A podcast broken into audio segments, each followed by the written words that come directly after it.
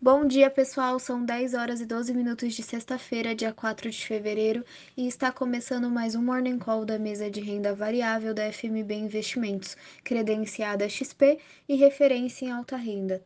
O índice Bovespa fechou a quinta-feira em queda de 0,18% aos 111.695 pontos, oscilando entre o terreno positivo e negativo. Acabou fechando com uma ligeira baixa, limitada pelo ganho de bancos e empresas de energia.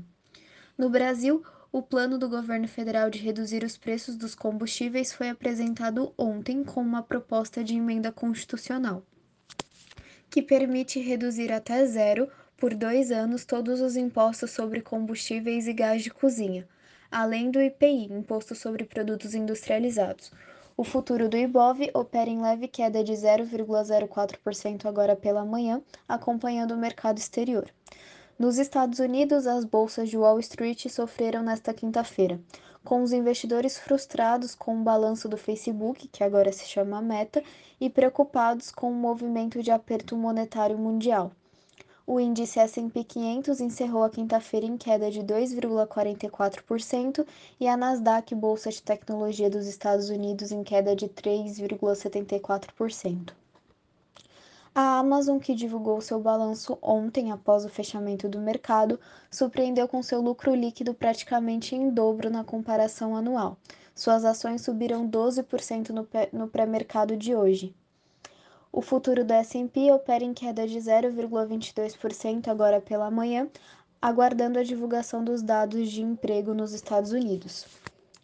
O índice Eurostock 50, que reúne 50 empresas que possuem maior liquidez e volume de negócios na Europa, fechou a quinta-feira em queda de 1,92%. O índice cai 1,38% nesta manhã, com resultados negativos das vendas de varejo por influência da disseminação da variante Ômicron.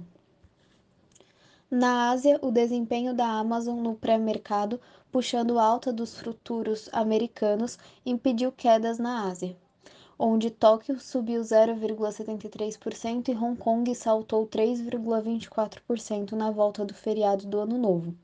Os Jogos Olímpicos de Inverno começam hoje na China. O presidente da Rússia, Vladimir Putin, deve participar da cerimônia de abertura.